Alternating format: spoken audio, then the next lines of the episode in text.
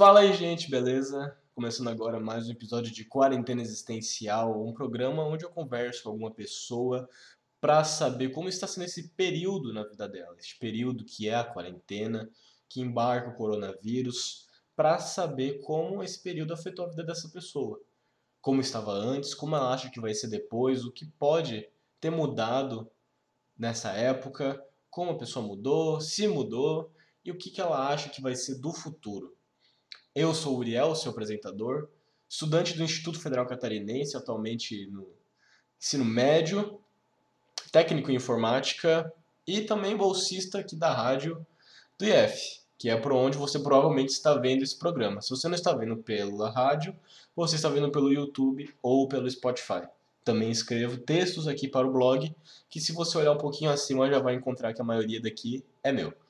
E hoje eu estou aqui com a Larissa. Olá, pessoal. Eu sou Larissa, eu tenho 18 anos, quase fazendo 19, sou aqui de Botuverá. E eu sou auxiliar administrativa e também faço curso no universo cênico buscando a carreira de atriz. Que, aliás, foi ali onde a gente se conheceu. Exatamente. Podemos começar? Sim, com certeza. Show, então vamos lá. Como estava a sua vida antes da quarentena, antes do corona? Final de 2019, começo de 2020, em relação a estudos, família, relacionamento, saúde mental, como é que você estava nessa época? Então, ali 2020 era o meu terceiro ano do ensino médio, o que seria o mais importante, né? O final. O ano da festinha. Oi? O ano das festinhas. É, da formatura, né? Que, enfim, é um assunto ainda muito delicado para mim, mas, uh, assim, enfim, eu tava focadérrima em medicina, tipo, muito focada em medicina. Se eu falo hoje, ninguém acredita, porque eu tava com cursinho, comprei curso e tudo mais. Ali antes da, da pandemia, no começo de 2020, peguei, na, na verdade foi no final de 2019, já comprei o curso para focar no Enem para conseguir medicina. Era o foco, né? Era. Aí veio a pandemia, mudou todo o cronograma de estudos. E tô aqui, atriz. Mas o seu gosto pela medicina é, se perdeu por conta dessas mudanças ou foi porque você foi descobrindo coisas novas ao decorrer da quarentena? Então, é, eu estava muito focada em medicina um pouco por pressão. Por uma pressão tipo, ah, eu sou uma das melhores alunas da escola, eu preciso fazer alguma coisa à altura, sabe? Uhum. Então eu tinha muito essa pressão da social, que eu preciso ser alguém na vida. Eu preciso ter uma profissão boa, um status bom, e talvez não tanto porque eu gostasse de medicina, na minha cabeça, naquela época, eu lembro que eu era completamente apaixonada. Tipo assim, eu dizia para todo mundo que eu era completamente apaixonada por medicina, que eu amava medicina. E eu não suporto ver sangue. Eu ainda queria ser cirurgiã. Eu morro de. Me cago com sangue, me temo com sangue. Eu queria ser cirurgiã. Eu não sei onde que eu fui me meter essa ideia na minha cabeça. Ou e... seja, a ideia era, na verdade, era das pessoas, né? Não Exatamente, não era minha. Era por uhum. pressão mesmo, assim, porque eu não sabia. Exatamente, eu não sabia o que, que eu queria.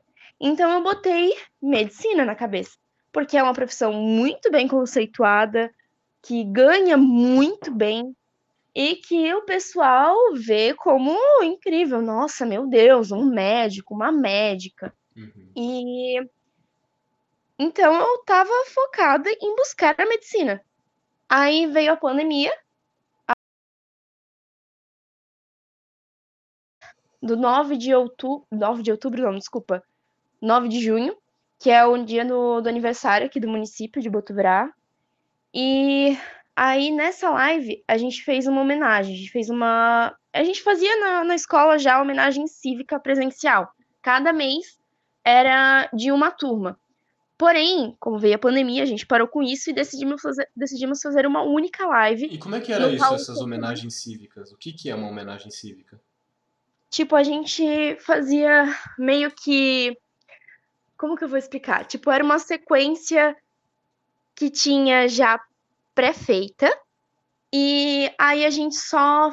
Peraí, deixa, deixa eu falar a sequência, o cronograma, que é, o que, que a gente fazia nela, que é mais fácil. Uhum, tá. Primeiro a gente cantava o hino, hino nacional, ou no caso, se fosse alguma data comemorativa, independência e tal, tal, tal, hino da bandeira, hino de Botuverá. E aí, depois dessa de cantar o hino, a gente apresentava as datas comemorativas que tinha naquele mês. Tipo, a gente falava quais datas tinham naquele mês para e ressaltava algumas que eram as mais importantes. E nessas datas mais importantes, a gente fazia alguma coisa para meio que marcar mais elas. Tipo, na nossa, uma última homenagem cívica que a gente fez, que foi no segundo ano do ensino médio, a gente fez um teatro, é uma mini peça da, do sítio do Pica-Pau Amarelo. Ah, eu não lembro que mês que era. Eu só lembro que fazia. Falava sobre a leitura, eu acho, não sei, alguma coisa relacionada a isso, e aí a gente fez o do, do Monteiro Lobato. Uhum. E aí, como não teve mais, é, é, tipo, aí a gente ia, terminava a apresentação, enfim, era basicamente isso, falando sobre as datas comemorativas. E aí, como não, não teve no, no terceiro ano essa no meu terceiro ano, no caso 2020, essas homenagens cívicas por conta da pandemia, a gente decidiu, juntamente com a direção, decidiu fazer uma única homenagem cívica o ano inteiro, em formato de live. Que aí os terceirões ficaram responsáveis. Como era a turma que ia sair, eram os terceirões que ficaram responsáveis por montar essa live. Uhum. Então, é, juntou os dois terceirões, eu tava na terceira 1 um, e tinha o terceiro 2 também a gente juntou os dois terceirões e cada um ficou responsável por alguma função. Eu fiquei responsável por apresentar a live. Eu e o Jeff, que faz teatro com a gente também, o Jeff, o Hang. Uhum. Aí... Nosso, nosso amigo. Isso. Ah, aí a gente ficou responsável por apresentar e por gravar algumas partes ali de um vídeo que a gente fez sobre a pandemia e tudo mais. E aí nessa a gente foi, ah, fez, montou toda a estrutura da homenagem e tudo mais e apresentou. E nessa live foi quando eu parei e pensei, putz, meu, é isso que eu gosto, cara. Eu quero apresentar, eu quero ser atriz, eu quero ter essa comunicação com o povo. Eu gosto disso. Foi o uhum. meu, o, sabe quando apertou o play da, da cabeça desse pensamento? Quando dá um estralo, né? Quando do nada você, tipo, opa, e, e se? Isso, isso, exatamente isso. Foi exatamente isso. E eu amei, eu me senti bem apresentando aquela live. E sei lá, quando eu terminei, eu tive uma sensação que aquilo ia mudar a minha vida. Eu não sabia como, mas eu sabia que aquilo ia mudar a minha vida. No dia uhum. seguinte, eu consegui um emprego. Tipo, não é um emprego. Eu, eu tô fazendo aspas aqui com a mão. Ninguém tá vendo as aspas da minha mão, mas eu tô fazendo aspas aqui com a mão. Fecha os olhos e imagine as aspas. Exatamente. Um emprego, entre aspas, que seria para cuidar de um Instagram. Porque a moça que é dona aqui da farmácia, ela viu a live, ela gostou do meu da minha apresentação ali, e daí ela me chamou para cuidar desse Instagram. Ou seja, então tudo, eu achei que seria tudo, encaminhou, tudo encaminhou para dar certo. Sim, e eu achei que seria só isso, que seria só isso não, porque é uma grande conquista, mas enfim, tipo, seria isso, aquela sensação que eu tava de alguma coisa vai acontecer para melhor, vai mudar para melhor. Uhum. Mas não foi só isso. Porque isso foi que abriu meus olhos para o mundo da arte, para o mundo artístico. E aí que eu comecei a buscar, desistir completamente do meu cursinho. Eu paguei à toa eu paguei o cursinho à toa, porque eu não fiz nada. Eu só fiz umas aulas de inglês, eu não e fiz nada. Como é que foi pra tua família isso? Ver, tipo, ela largou completamente o, o trem que ela comprou. Como é que... Assim, é, a minha família, que eu mais me importo com a opinião, é a minha mãe. Porque o resto, beleza, é da minha família, mas não convivem toda a vida comigo, então a opinião deles meio que tudo bem, beleza, não vai agregar, sabe? Uhum. Mas a minha mãe, ela sempre foi muito eu quero te ver feliz. E não importa o que tu faça, mas eu quero te ver feliz. Então ela só cobrava para mim fazer alguma coisa, sabe? Para mim correr atrás do meu sonho. Uhum. Não desistir e tudo mais, mas ir atrás daquilo que eu quero. E ela sempre me dizia: se é isso que vai te fazer feliz, beleza, vai. ela só falou: Poxa, Larissa, tu gastou dinheiro com o curso, tu não fez o curso. Mas aproveitei umas duas aulas de inglês, três, quatro, talvez. Now I'm fluently on English. Ah, my English is so bad. So, eu nem, nem sei. Ah, é, eu não sei se eu poderia falar isso, mas eu sempre falo is a shit. Is a shit. My English is a shit. Eu tinha falado, e agora eu sou fluente em inglês depois das quatro aulas. Né? É, dá pra ver que eu sou tão fluente que eu nem entendi o que, que tu tinha falado. Mas a sua ideia mudou. Não vou mais fazer faculdade de medicina. Mas teve, o teve vontade de fazer faculdades de artes cênicas ou algo voltado para essa área? Sim, eu me candidatei na, na FURB pelo histórico escolar Uhum. para teatro. Eu passei em primeiro lugar, mas eu não pude fazer. Eu passei em primeiro mesmo? É, é que, tipo assim, eu precisava de um trabalho para poder ter dinheiro para poder fazer a faculdade. Só que o trabalho teria que ser lá. Uhum. Mas eu teria que morar lá, porque não não convia, não ia com, não ia, como que eu posso, que palavra? Eu esqueci uma palavra para botar ali no meio. Não ia ser bom, vai essa? Uhum. E é isso. Não ia ser bom ir daqui até Botuverá, ah, ia daqui até Botuverá, isso aí. E de Botuverá até Blumenau, é por causa da gasolina, e não tem ônibus. No caso, seria o ônibus da prefeitura, mas ele vai só até Brusque. Aí teria que pegar o outro ônibus, então ficaria muito tarde, não daria tempo para trabalhar. E aí, no caso, eu teria que morar lá. Mas para mim morar lá, eu teria que ter um investimento inicial para poder aluguel e para pagar os primeiros meses da faculdade até eu conseguir um, um emprego lá. Uhum. E aí, como eu não tinha como dar esse investimento inicial, eu procurei um emprego por aqui.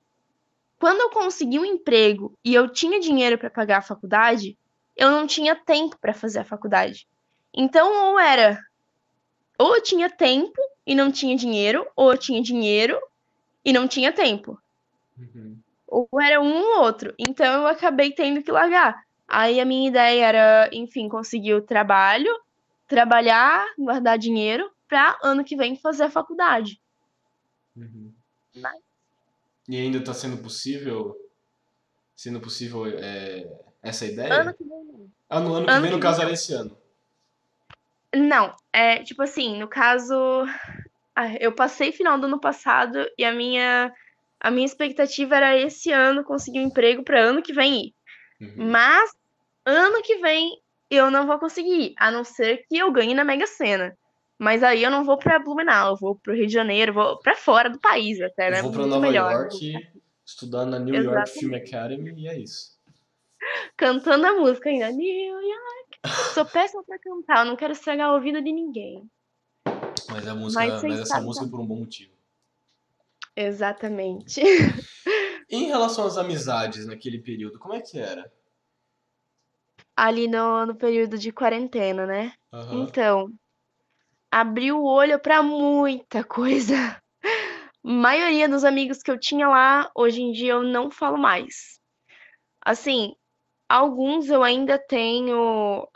Ainda tenho comunicação, assim, a gente tem um número, mas não se fala tanto. Porque passou o período da escola.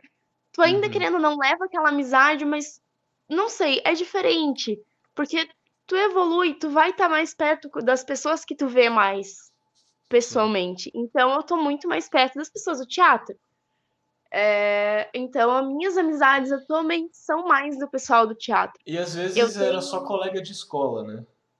Isso, também tem isso. Eu tinha amizade muito forte, que ali foi durante a quarentena mesmo que eu vi que não era uma amizade muito boa, que me fazia muito bem. Então eu acabei deixando ir pra não me machucar, porque era algo que só sugava o que era bom de ti, sabe? Sim. Não agregava nada, só tirava. Uhum. Então, eu deixei ir. Vai tirar de outra pessoa, meu bem. Mas Isso. hoje eu sou, tô super tranquila, tá? A pessoa também mudou, o ser humano também tá mudou a cabecinha, mas tranquila. Eu lá, ela cá. Isso, Não, é, é Eu cá, ela lá. É o contrário. É isso, a gente fica com as pessoas enquanto a gente precisa aprender algo com elas, né? Depois, se não precisa mais, tchau e benção. É, é Exatamente. basicamente isso. E como tu falou, você evoluiu e foi pra uma outra, outra sintonia, por assim dizer, né? Que tu falou agora o Isso. pessoal do teatro e tá tudo bem. É o pessoal que mais é, bate as ideias, né? Que o santo mais bate. Sim. Porque antes eu tinha uma ideia totalmente diferente. Hoje eu, eu, eu tinha uma ideia totalmente diferente da que eu tenho hoje. Então, querendo ou não, o meu círculo de amizades vai ser pessoas mais parecidas com a ideia que eu tenho hoje. Exatamente. É Menos o exatamente Jeff, né? Porque o Jeff é seis anos ali que não importa a ideia que eu tenha, mas ele vai estar junto, seja na pior ou na melhor. Não, e isso é muito louco, porque eu vejo a amizade de vocês, como você falou, de seis anos, ambos fazendo teatro agora, e eu fico pensando, cara, eu nunca tive uma amizade assim, que me acompanhasse por tanto tempo, sabe?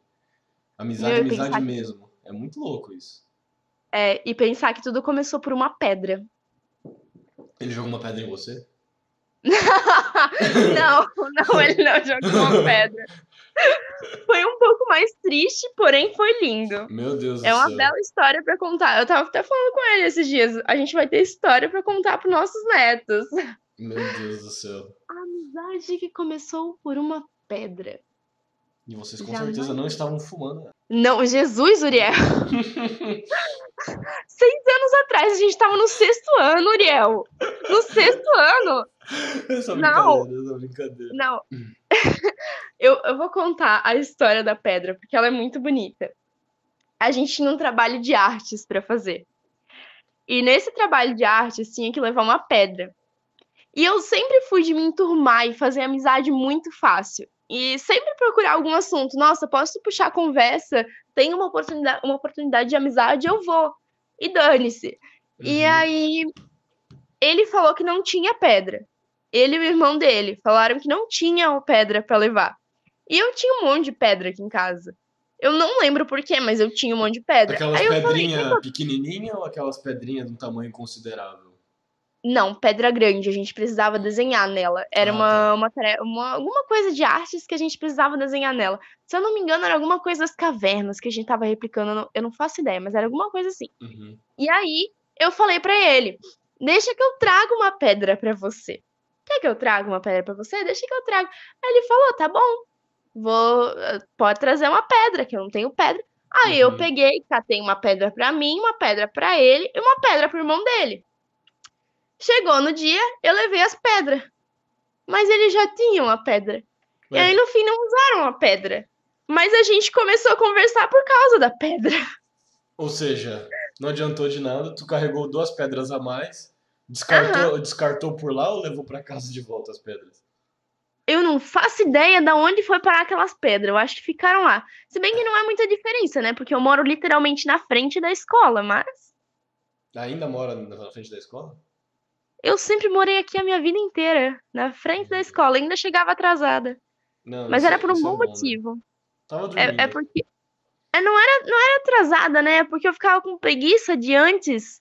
Ah, eu sou, é porque eu te- eu tenho minhas fases. Eu sou ou eu sou muito social, ou eu sou muito antissocial. E aí eu não gostava, eu não tinha vontade de ficar conversando com as pessoas antes da, de começar a aula. No recreio eu amava, no recreio eu tagarelava, tagarelava o tempo inteiro. Mas antes eu não tinha, eu não, não gostava, não sei porquê, mas eu não gostava de conversar com as pessoas antes. E aí eu ficava sentada na sala esperando bater o sinal. Aí quando batia o sinal, como eu escutava de casa, que é literalmente só atravessar a estrada, aí eu ia. Tipo, Não era atrasada, atrasada. seja, só chegava porque com uns eu dois minutinhos ali de diferença, mas. É, um minuto, nem dois, um minuto. Tipo, eu só botava o tênis e ia. E Uhum. aí o pessoal tava entrando na sala. eh, Os professores estavam chegando para entrar na sala, então eu entrava junto. Não, não era atrasada, atrasada, meu Deus. O bom é É que quanto mais perto tu mora da escola, mais atrasado você fica. Eu moro a cinco Aham. minutos da minha escola, consigo chegar atrasado. Caramba! Eu não julgo, eu também já cheguei muitas vezes atrasada. É porque tu tem mais tempo pra dormir. Aí tu não, não quer acordar cedo pra se arrumar. Aí tu acorda É. s- 10 minutos antes de começar a aula, se arruma, se arruma em 3, come em 6 e vai. Pior que é verdade mesmo. A aula, quando eu estudava de manhã, a aula começava às 7h15.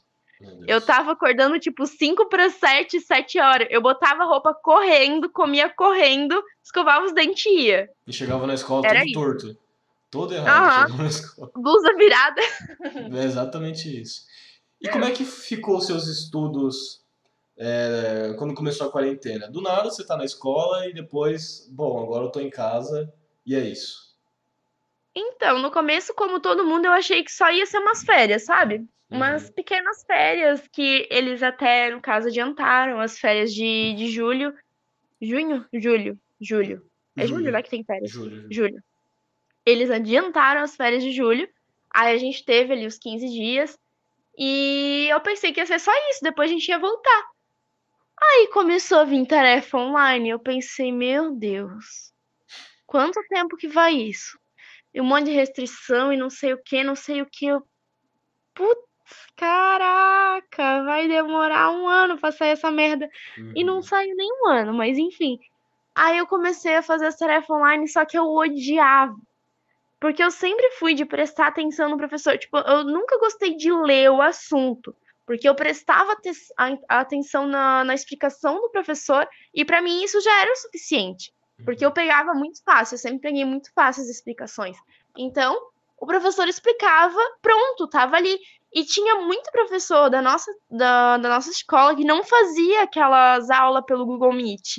E era, como é uma escola pública, pública, querendo ou não, é um pouquinho mais precária, tipo assim, de.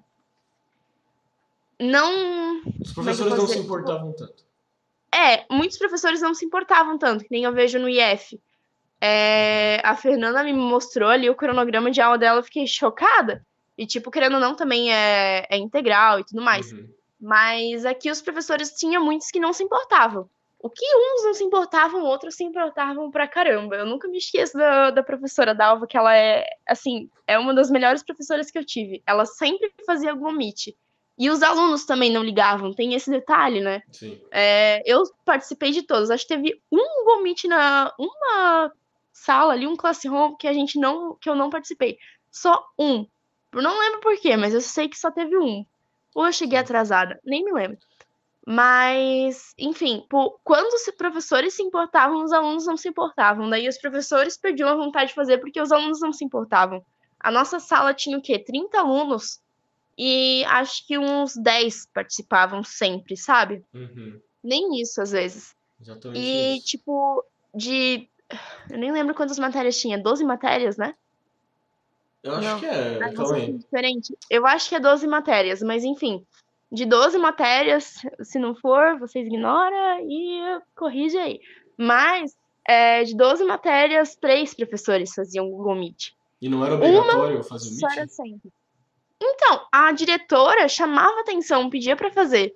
Mas nem aí, sabe? Uhum. Nem aí, não faziam, não faziam de jeito nenhum. E atolavam a gente de tarefa, de trabalho.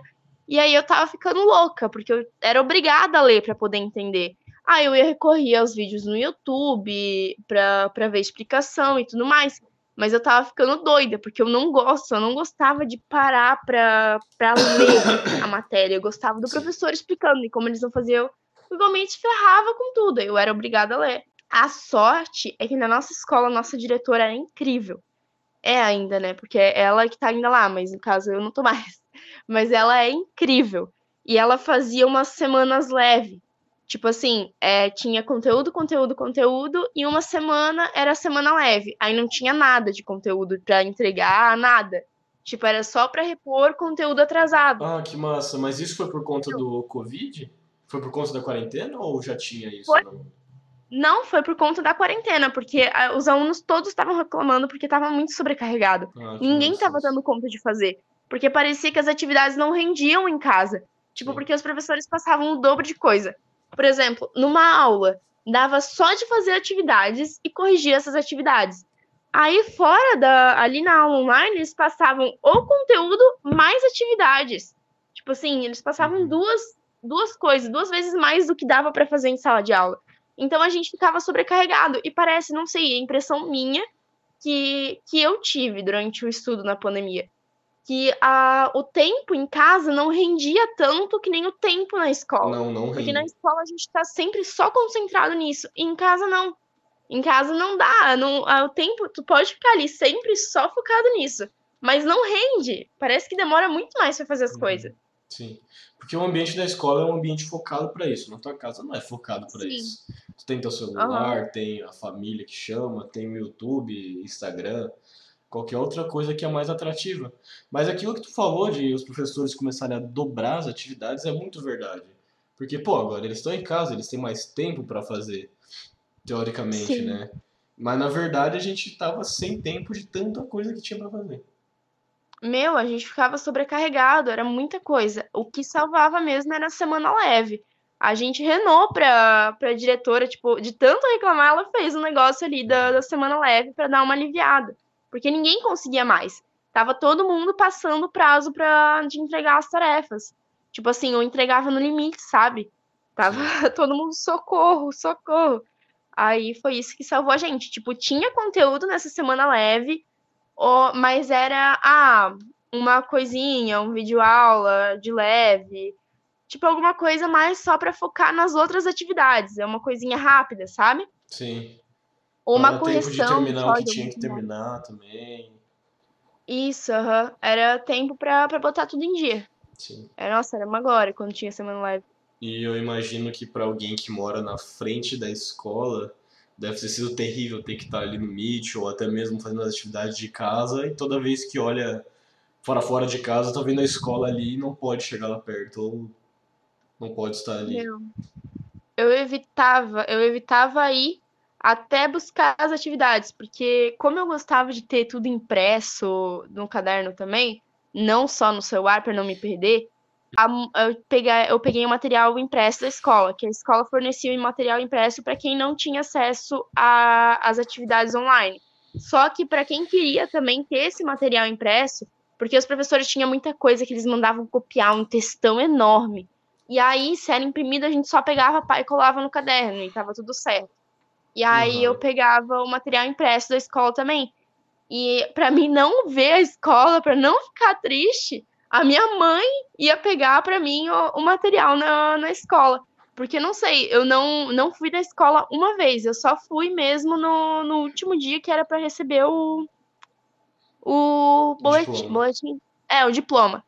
Ah, não, e a vez da live, que eu fui ali só me encontrar com o pessoal pra gente ir pra live. Uhum. Pra gente pra Brusque, que foi no, no estúdio do Portal da Cidade. E aí, só nessas duas vezes, mas assim, eu não, não gostava nem, nem de olhar pra escola. Porque dava uma bad de não, não poder, poder não ter mais isso. Sim. É, quando Ai. aconteceu, eu cheguei a ficar aliviado de não precisar ir pra escola. Mas depois de um tempo, bateu a vontade. Tipo, depois de um tempo, Olha, ah, não, eu preciso, eu preciso voltar. Eu sempre fui do contra das pessoas. Todo mundo odiava, tipo, ai meu Deus, vamos ficar em casa, vamos ficar em casa. Eu não, eu sempre gostei de ir pra escola. Eu sempre gostei. Acho que eu sou uma raridade no meio de tantas pessoas. Sim, com certeza. Porque você. eu sempre gostei de ir pra escola, cara. Sempre. Tipo, eu adorava ter que estudar. Estudar, assim, sabe? Prestar atenção, os professores explicando. Aí, porque querendo ou não, tu tinha teus amigos ali do lado que podia conversar. Ah, era bom. Eu gostava das interações. Só que assim, porque eu gostava de estar com meus amigos, estar zoando, conversando e tudo mais. Só que eu, eu, eu sinceramente, eu ainda estou no ensino médio, né? Eu não uhum. eu, eu vou e não consigo compreender a importância de muita coisa que eu aprendo ali. E aí isso me faz querer não estar ali em alguns momentos, em algumas matérias. É. Só que o bom do IF é que a gente tem uma liberdade, assim, incrível. Tu viu, né, pelo cronograma da Fernanda, Sim. que também é colega nossa aqui do Universo Cênico, que é todo torto, o cronograma. É, aí tem aulas vagas às vezes, e aí o almoço tu pode sair para almoçar fora. E aí tu tem essa liberdade de ir e vir que faz com que seja mais tranquilo. E tem as atividades extracurriculares também ali, que nem o clube de teatro, que eu queria muito Sim. participar, mas não deu para mim. Eu comecei a trabalhar, eu não pude. Mas foi mas uma boa tem... causa. É, é por uma ótima causa, meu, hum. consegui um emprego muito bom. Auxiliar administrativa. É. Mas na frente a gente conversa sobre isso, sobre isso aí. Tá bom. E quais foram os efeitos do surgimento da quarentena na sua vida? O que, que mudou nesse período todo? Putz, é, eu acho que o que mais mudou é que eu. Nossa, foi o trabalho da mãe. assim, a, a dificuldade de eu ver ela e não poder ajudar, porque não vinha peça. A mãe limpava peça em casa. E deu peça uma. de roupa ou o que, que é peça? É. Peça. É, peça de roupa, jeans. Era. Ah, pra... Eu não sei, eu tô fazendo propaganda de tudo quanto é coisa aqui. tudo bem, tudo bem não, eu falar pode fazer, pode fazer. Tá bom, é pra Tanise. É pra Tanise Jeans, é a fábrica da minha Dinda.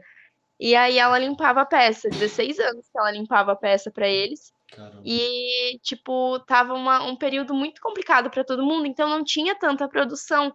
E aí não chegava peça para ela revisar e limpar. A mãe fazia tipo o final, sabe? Ela via se estava tudo ok na peça, tirava os excessos de fio e via se tinha conserto e mandava, separava conserto e as peças prontas para ir para venda.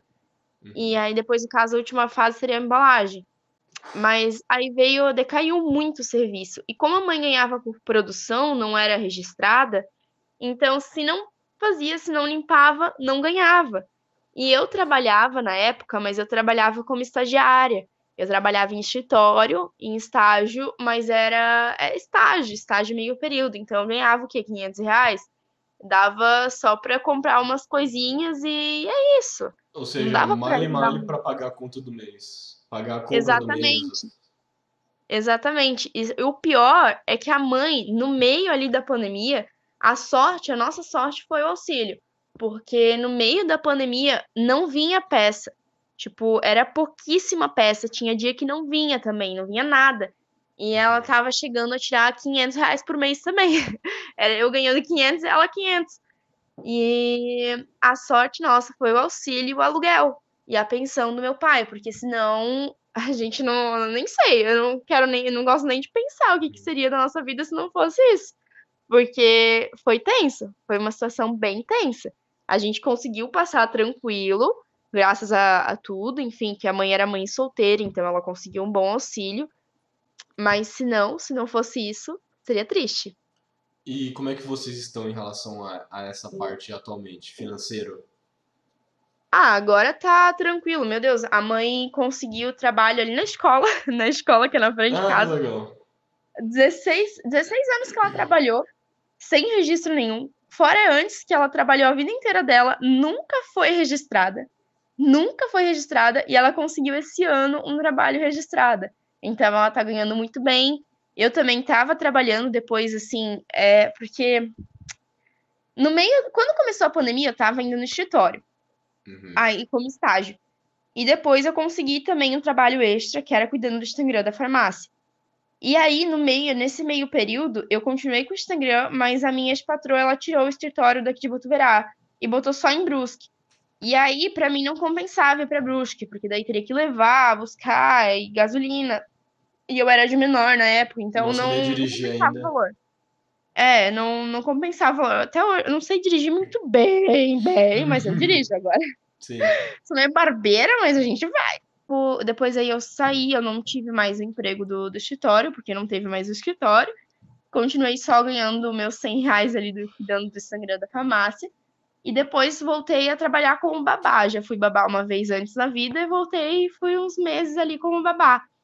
E aí, uh, no começo do, desse ano, de 2021, que foi o que mudou, que deu uma tranquilizada.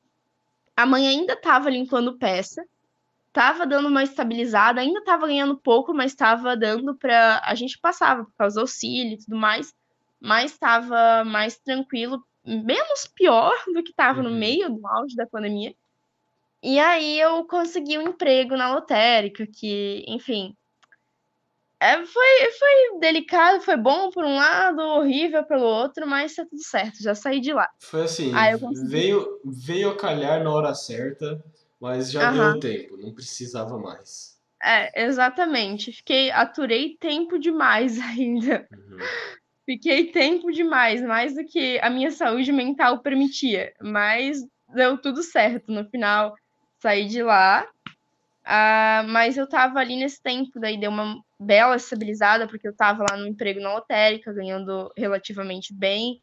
E a mãe conseguiu um emprego daí registrada também, estava ganhando muito bem. Uhum. Aí depois o aluguel também, então tava, tava maravilhoso, tava tudo top, tudo perfeito. Meu pai também incrível, que ah, me salvou tanto na minha vida, por mais que ele não seja tão presente, mas ele sempre pagou pensão e ele disse uma coisa que eu me orgulho muito, é que ele disse que jamais vai tirar a pensão de todos os filhos. Tipo, tem, eu tenho um irmão com 30 e poucos anos que ainda ganha pensão, porque é a forma dele demonstrar que tá ajudando, tá presente na nossa vida de alguma forma. Uhum. É, eu tenho 11 irmãos, né? 11 10 no irmãos? É, eu nunca falei isso? Não. Eita, é, eu tenho, no caso, 11 comigo, né? Eu tenho 10 irmãos, aí 11 eu Meu faço parte Deus. dos 11. É, Mr. Calma. Catra, brincadeira. Peraí, tudo de um pai só? É, é, de pai sim, de mãe não. Ah, Mãe, eu sou filha única, eu moro só eu e minha mãe. Ah. Mas de pai é tudo de um pai só. É, policial, né? Policial tem essa fama. meu Deus. A cada cidade que ia era um filho. Meu Deus, já ouvi essas- esse tipo de história. É, menos em Tijucas. Em Tijucas ele parou, fez muito mais que um. Peraí, três, quatro. Em Tijucas ele deixou quatro. Ele deixou a marca. Ah, não, pera, não, pera. Quatro não. Porque agora estão morando em Tijucas. Tijucas Uhum. deixou só um. Mas agora estão morando em Tijucas. Mas antes era daqui. Agora Era vai daqui se proliferar a raça dele lá em Tijucas.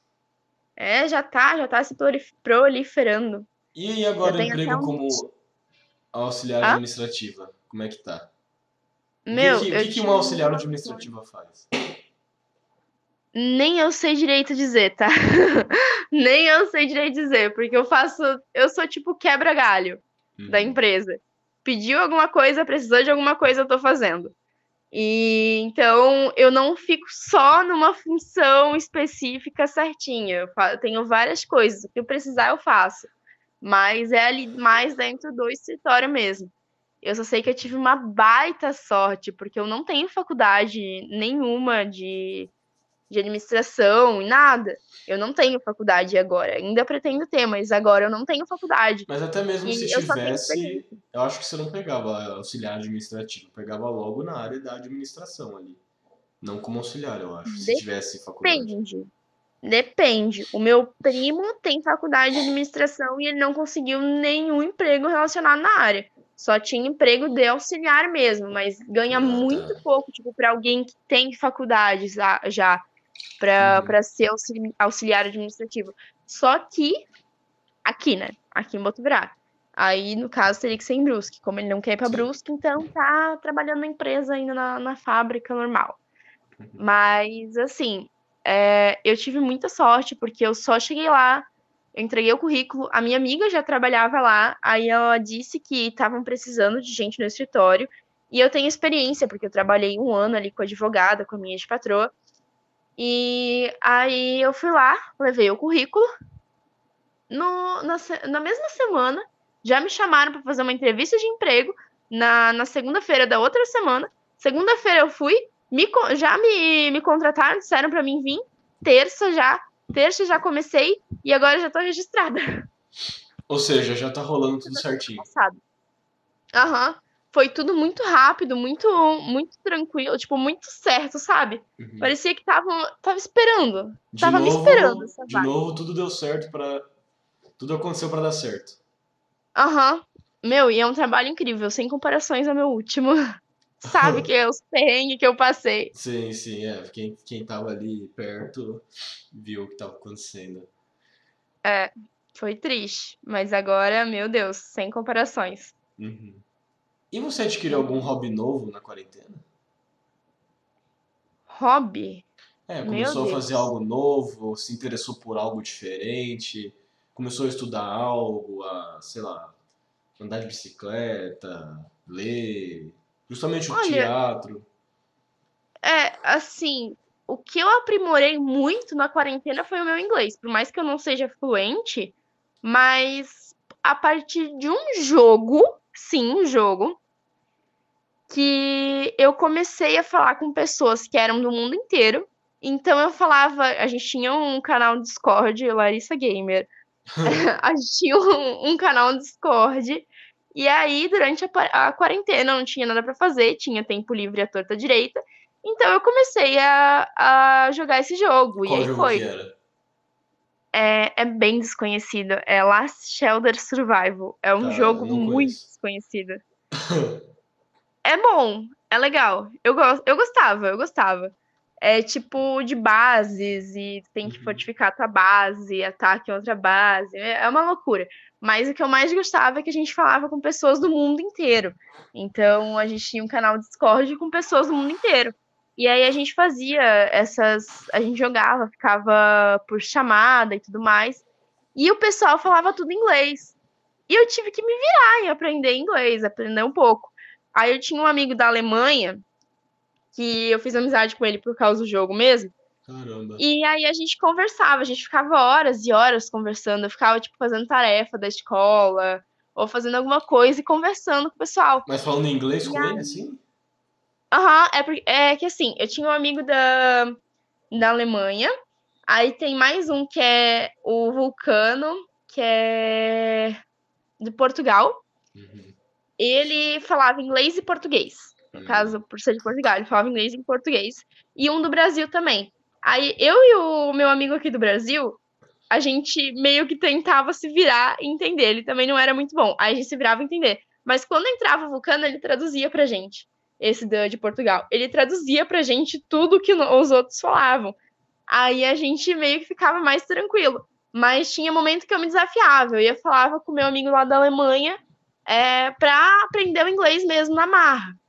E ele também me ajudava muito, porque ele falava a palavra, ele falava, e quando eu não entendia o que, que ele estava falando, ele ia lá, jogava no Google Tradutor em português e tentava falar em português. Eu ia, horror- eu ia ria, meu Deus, a dicção não colabora. Eu ria horrores com ele falando em português, porque ele tem o sotaque já carregado alemão. Pro inglês já era bem carregado, mas o português, É, porque gente. o problema de acentuação tem sons, fonemas que a gente faz no português que eles não fazem no alemão.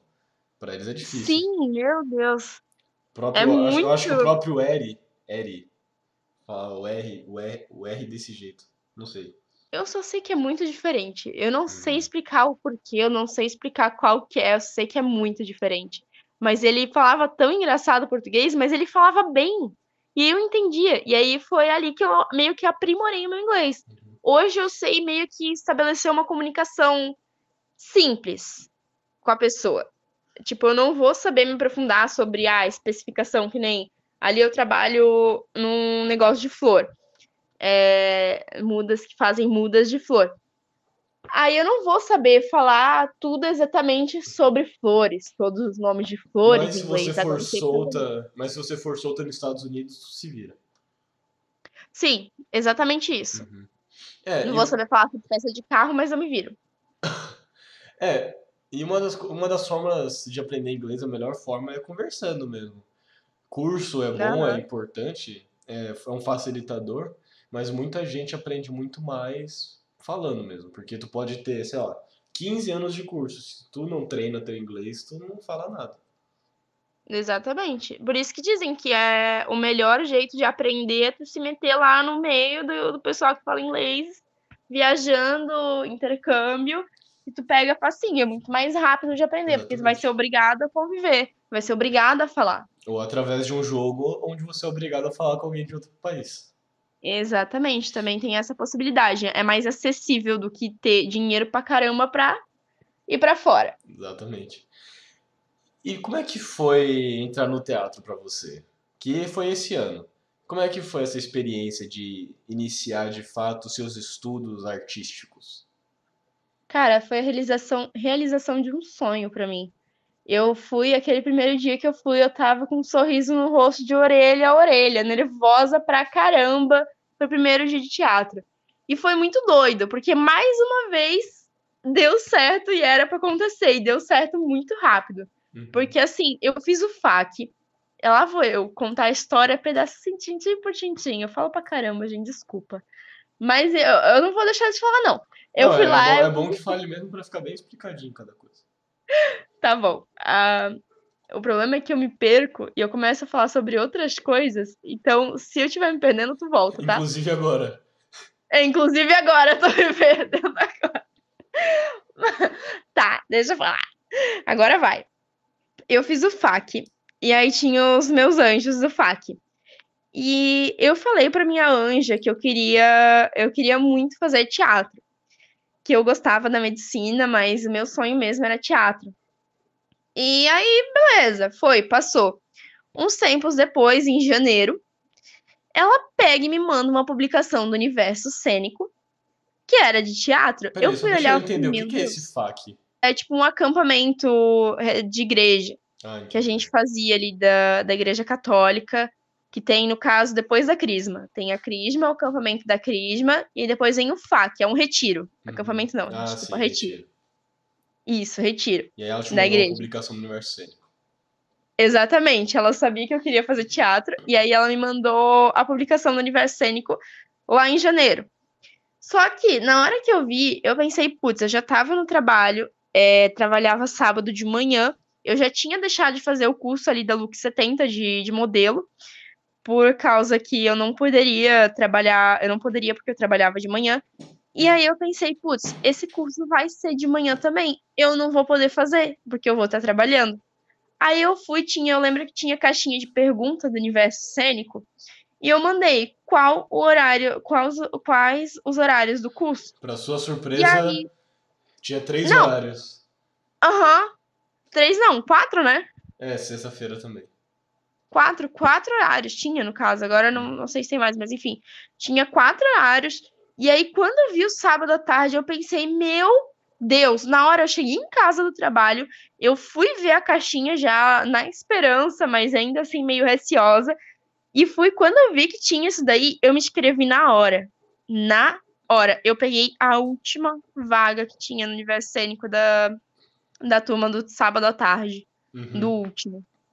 Eu peguei a última vaga. Cara, quando a Bia me falou isso, eu fiquei chocada. Tipo, era pra ser, sabe? E aí, é, não tinha mais como. A mãe até me perguntou ah, duas, três vezes se eu queria mesmo, se eu ia fazer mesmo ou não. E eu falei, sim, mãe, óbvio que eu vou. Eu já tinha me inscrevido, já. Eu não lembro, acho que eu já tinha até pago a matrícula. E, e foi. E aí eu fui pro teatro, conheci o teatro, não me arrependo de nada foi a melhor coisa que eu fiz na minha vida foi entrar pro teatro. Porque me ajuda tanto no meu pessoal quanto na minha carreira artística. Não poderia estar fazendo curso em nenhum outro, outro lugar. Tinha que ser esse. Sim. Conhecer as melhores pessoas também. Oh. Não, e ali com a Bia é sensacional a metodologia que ela dá a aula. E Não, a Bia, a assim, eu- Falta elogio, sabe? Falta elogio. Eu não sei mais o que, como elogiar a Bia. Porque eu sou. Eu sou o cachorrinho da Bia. Eu, digo, eu sou o cachorrinho da Bia. A Bia falou sim, eu falo sim. Assina embaixo, não importa. Vamos pular na ponte? Vamos. Sério, Vamos, eu acho a Bia incrível. Exatamente. Eu, sé- a Bia, não tem nem não tem o que falar da Bia, ela é incrível, ela é maravilhosa. Se alguém um dia tiver a oportunidade de fazer aula com a Bia, faça. Não vai se arrepender, não Bia vai. é a nossa professora de teatro, inclusive tem um episódio de quarentena existencial com ela aqui, Beatriz Ancanaro. Só vocês olharem lá pra trás.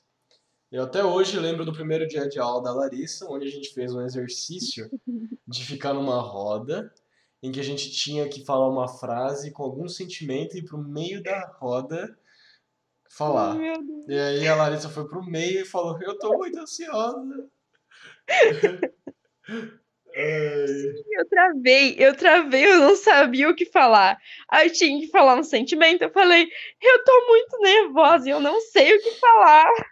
Exatamente, não, foi sensacional. É, era, um- era um sentimento Com certeza. e era uma coisa, tava certo. E como é que foi pra E você? mentiroso, não lembrava antes, não.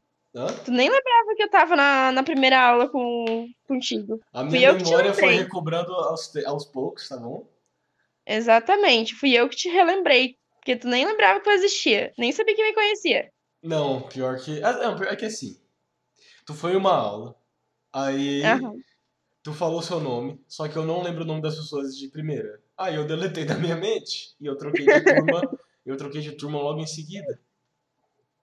Sim, eu lembro. Mas só pra contextualizar o pessoal, logo mais a gente acabou saindo juntos, o pessoal da turma dela e, e eu, que eu troquei de turma, mas eu era colega deles, aí eu saí junto, eu e mais um. E o Jeff. E o Jeff, da minha turma, que também teve um episódio de quarentena existencial aqui. e aí a gente saiu e acabou se conhecendo. Uhum. Se reconhecendo, né, no caso, pra ti. É, se reconhecendo. E como é que foi para você apresentar a nossa mostra teatral de inverno? Mostra teatral, para quem não sabe, foi apresentações de teatros, de cenas curtas, tanto para o pessoal da própria turma e depois para o público externo. Como é que foi para vocês? Meu, foi a minha primeira experiência assim oficial de teatro. Eu já tinha feito teatro na escola, mas é é aquele negócio que eu sempre digo, pessoal bem desinteressado, que não era que nem ali no, no universo, o pessoal que tá ali tá focado para isso, ele tá num curso especializado para isso. Uhum. Então todo mundo quer aquilo, todo mundo se empenha para aquilo. Na escola não, era por nota que o pessoal fazia. Eu encarava tudo, tudo que me pediam, tudo que faziam na escola, eu tava dentro, eu participava. E o pessoal não era bem desinteressado no teatro, eles saíam pra, por nota mesmo. E ali, quando é, eu vi o interesse que todo mundo tinha, foi incrível e só fluiu. Eu tive o, o Lucas, que também tem episódio, né? Também tem episódio e não é tão Também antigo. tem episódio. e o Jeff, que é o da Pedra, o amigo da Pedra. Ele foi os dois, os meus parceiros da, de cena. Então, assim, a gente criou uma cena maravilhosa. Foi sensacional, que... foi sensacional. Meu Deus, nós ainda queremos mandar, sei lá, para alguma coisa, fazer, recriar essa cena de novo e fazer o final, que a gente não pôde fazer. A gente criou o final para ela também, só que era muito pesado, então a gente não pôde apresentar lá no Parque das Esculturas para não causar uma má impressão. Era muito pesado, mas é um Meu final Deus assim muito incrível, sabe? Uhum. E o Uriel não conhece o agora, final. Agora eu tô, tô imaginando, porque eu lembro. a cena foi uma cena de fadas só que não foi da forma, não é da forma que a gente imagina que vai ser fadas. É uma Exato. puta com a outra, querendo arrancar a asa. Enfim. É, é o mundo obscuro das fadas. Obscuro é a, das fadas. a obscuridade. Eu nem sei se essa palavra existe, mas é isso aí. Escuridão. E aí. Escuridão. O lado obscuro das fadas. Exato. Pesado. Mas é, no final, no final a Hannah até se rebela, tá? Também? Doido também. Meu também. Deus, meu Aí acho que eu posso falar, não sei se a gente vai apresentar. Os dois se rebelam contra o pai. Tipo, põe um ponto final, sabe? Eu posso contar? Eu posso contar o que, que acontece? Pode contar, vou matar o pai. Meu Deus! Não, ah, não, não a gente não mata o pai. a gente não bom, mata o pai. Porque, tipo assim, ai, ai, eu posso contar a cena, né, Uriel? Posso, né? Ou não? Contar. Enfim, tipo, a primeira cena é a gente começa ali num, num café, no café da manhã, e aí. No café da manhã, não, numa janta. É numa janta, e aí tá. A Hannah chega da. que ela tava com as amigas, conversando, ela chega, o pai já tá ali sentado, e o Peter tá servindo o café. O Peter é o Lucas e o pai é o Otto, que é o Jeff. E eu sou a Hannah obviamente. Uhum. E aí, o Peter, ele é meu irmão. A gente só descobre, o pessoal só descobre isso no final. Mas ele é meu irmão. Só que ele é um irmão sem asas. Eu sou uma fada que tem asas. O meu pai tem asas, no caso, o Otto. E o Peter e o teve Peter infortúnio não... de, nascer, de nascer sem. É, ele nasceu sem asa. É uma fada defeituosa, entre aspas, de novo, as aspas imaginárias. Imaginem aspas. Ele é uma fada defeituosa. Uhum. E aí, é, ele tá servindo café e tudo mais, porque o, o Otto trata ele como um empregado, não trata como um filho. E a Hannah tenta ajudar ele, a Hannah tem um sentimento muito grande por ele, quer que ele fique bem, mas ele não. Ele tá consumido por essa tristeza, por essa angústia de não ser amado pelo pai. E aí, beleza, o pai vai, o pai vai trabalhar, a Hannah vai dormir e o Peter vai fazer os afazeres. Ah, no meio da noite, o Peter acorda a Hannah, arrasta ela para a sala e corta as asas dela. E de novo entrando naquilo ali de que a Hannah queria ver o irmão bem, ela ela não se rebela, ela acha aquela uhum. situação horrível, mas ela continua amando o irmão.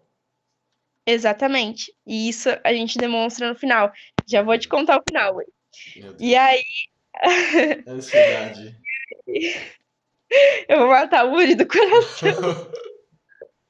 Aí, tipo, o Peter corta as asas da Hannah e tenta colocar nas costas dele. Só que não tem como, nesse momento, o pai chega. E o pai vê isso. E o pai tenta matar o Peter. E, e nisso a Hannah intervém. Ela não deixa o pai matar o Peter, porque ela não quer, porque é irmão. E aí, nisso, rola uma conversa entre os dois, que o Peter fala que só queria ser amado por ele e tudo mais. Uma conversa, não, uma discussão, né? Uma Uhum. baita discussão, Sim. depois de uma quase tentativa de morte. Que rola uma expulsão depois de casa. É, que daí o, o Otto expulsa o Peter de casa. E nisso vem o final que não meu foi passado nas sketches. Que é tipo, meio que o, o Otto traz a Hannah de volta. No caso, eles já estão dentro de casa, traz de volta. E aí a Hannah fica preocupada. E agora? O que, que a gente vai fazer? Como é que eu vou pra escola de fadas amanhã? Porque o, o negócio acontece que ela ia pra escola de fadas e o Peter nunca foi pra escola de fadas. E ele também queria ir. Mas aí o Otto fica puto e meio que ele começa a tratar a Hannah igual ele tratava o Peter. Porque agora a Hannah também. asa também. Porque o Peter cortou a as asas da Meu Hannah. Deus do céu. Vai pra escola. O Otto não deixa a Hannah ir pra escola. E ele começa a mandar a Hannah fazer os afazeres de casa. E aí, nisso, a Hannah vai fazendo, enfim, é, e ela vai dormir porque ela tá muito cansada.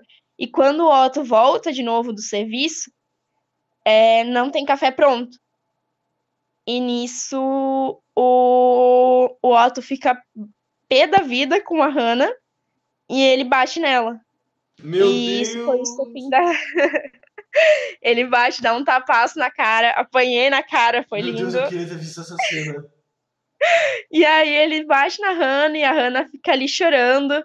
E aí ela vai dormir desesperada, tipo, isso já se passaram dias.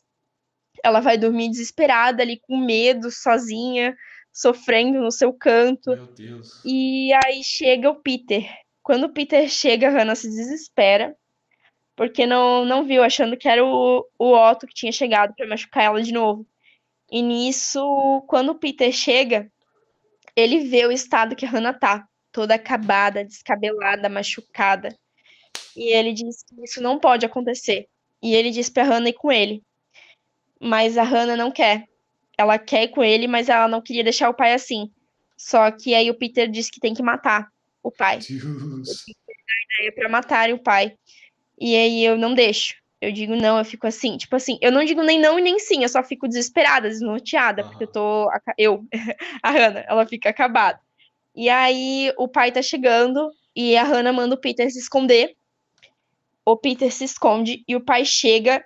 Quando ele vai. Ele vê que o café ainda não tá pronto, porque eles ficaram conversando. Ele vai pra bater na Hannah. Meu Deus. Quando ele vai pra bater na Hannah, o Peter interrompe. E o Peter parte pra cima dele, do pai. E ele tenta matar o pai, mas a Hannah não deixa. A Hannah pega a faca e é ela que vai pra cima do pai. O quê? E aí ela falar e se rebelar. Pé da vida.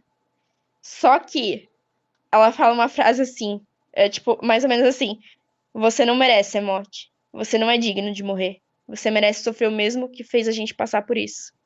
Então ela corta as asas do pai. Meu Deus do céu. Que... A Hannah corta as asas do pai. Calma que tem pior. A Hannah corta as asas do pai. E faz ele engolir a asa, cospe nele, Não. mija em cima dele.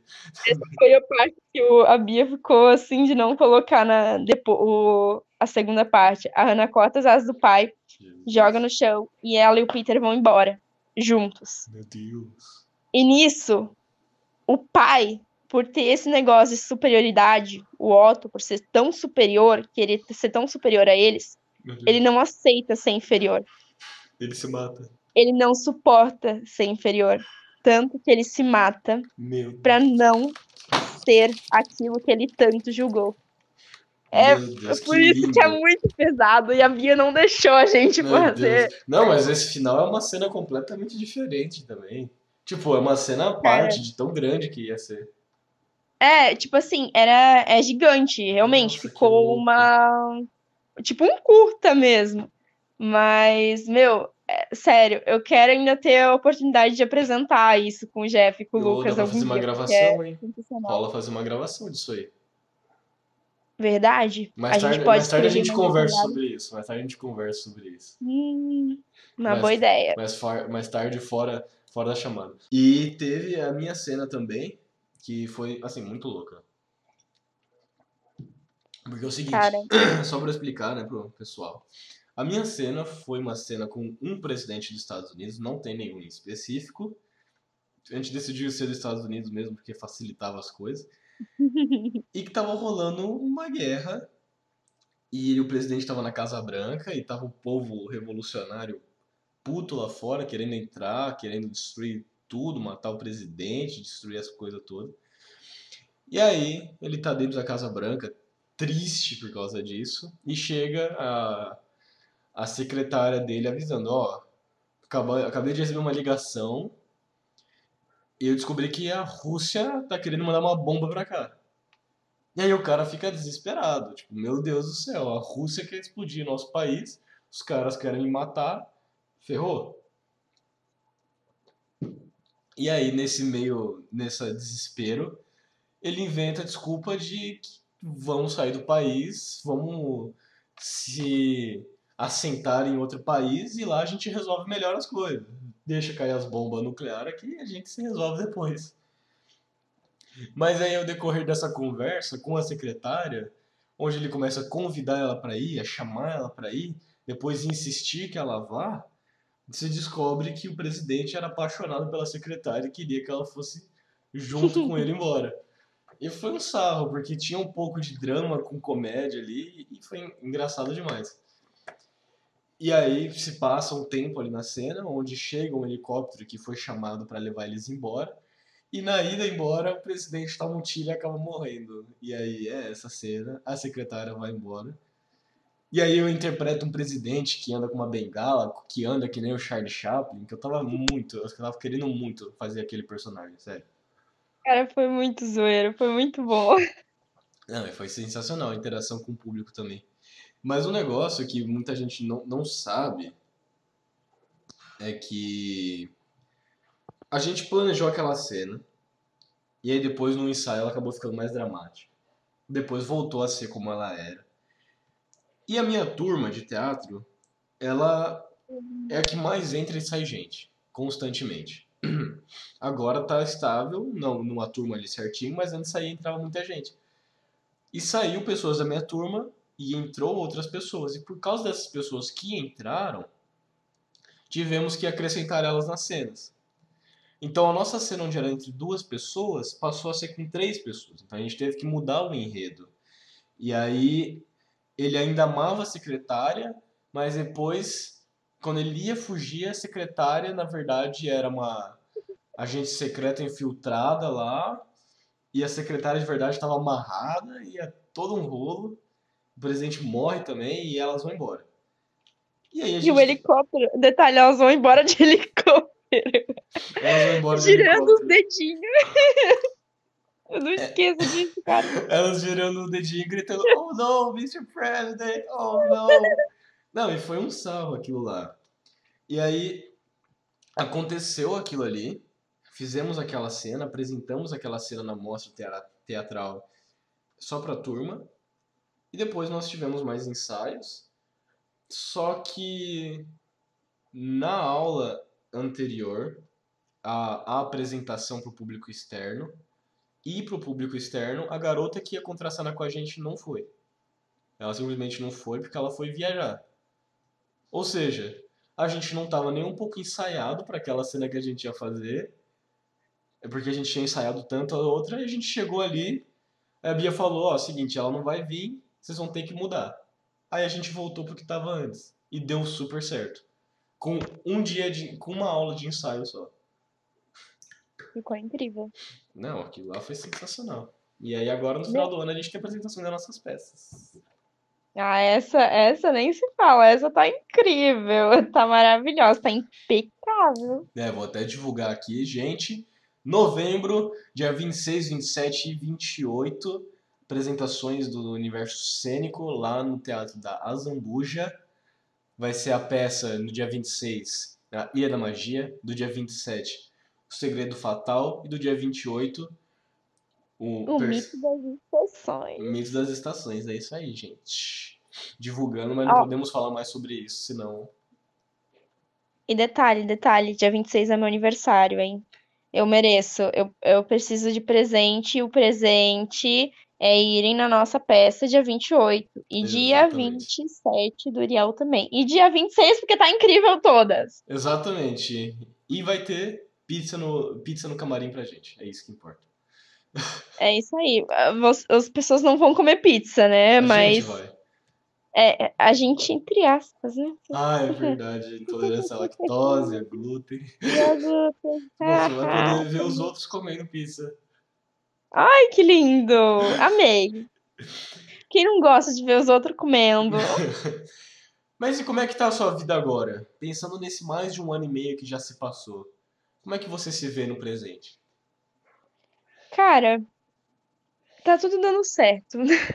Tipo, tem muitas coisas pra ajeitarem, mas eu tô feliz. Eu tô estável, minha vida tá, tá tranquila, tipo, tá seguindo o caminho que tem que seguir.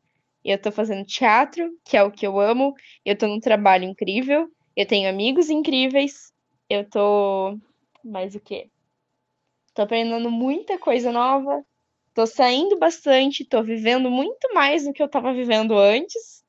Muito mais, tô aproveitando muito mais a vida. Uepa! E assim. Eita! Não, é melhor nem comentar. E. Cara, tá muito melhor. Muito melhor. Tipo assim, pode ser momentos que já esteve melhor a minha vida? Pode. Mas hoje eu tô bem, sabe? Eu tô tranquila. Aquele momento que tu tá em paz, que Sim. tá tudo se encaminhando, tá tudo dando certo, tudo seguindo. Uhum. Então, eu tô tranquila, tô feliz, tô bem. Um momento tipo, tá do corrido. leve. É, exatamente isso, eu tô leve. Tá corrido, tá um pouco puxado, mas tá indo. E tá tudo bem, tá tudo certo. Exatamente, é aquele ditado, né? Mar calmo não faz, não faz marinheiro bom. Exatamente. Tem que ter calmaria, mas tem loucura também. Exatamente. O bom é balancear os dois. Aham.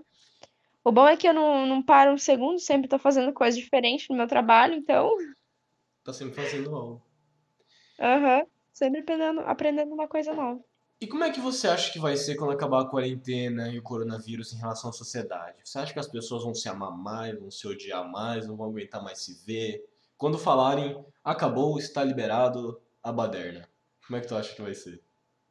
Assim, não sei se é porque eu estou saindo mais agora, mas grande parte da, tipo, ainda tem muito, ainda tem algumas bastantes restrições, mas grande Uhum. parte da população já não tá mais nem aí.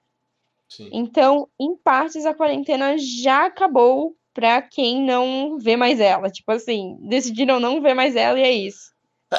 Mas, Ai, saúde. Obrigado. Só que assim, não sei. Eu sempre tive essa sensação que o amor parece que tá se acabando aos poucos. Tipo, parece que cada vez mais as pessoas estão se tornando menos pacientes. E tipo assim, tá cada vez mais o pessoal tudo esgotado. E eu acho que a quarentena trouxe muito disso. Tipo, das pessoas estarem esgotadas e acabadas, sem, sabe, toda a vida estourada. Sabe quando tá a cabeça cheia? Tem, tem um Então, nome pra tá isso, a sim. síndrome de burnout, né? Que você tá é, saturado, que você tá fazendo mais do que seu corpo aguenta, mais do que você aguenta, e aí tem uma hora que você simplesmente, a sua cabeça pifa. É, é exatamente isso. A quarentena mexeu com a saúde mental de muita gente.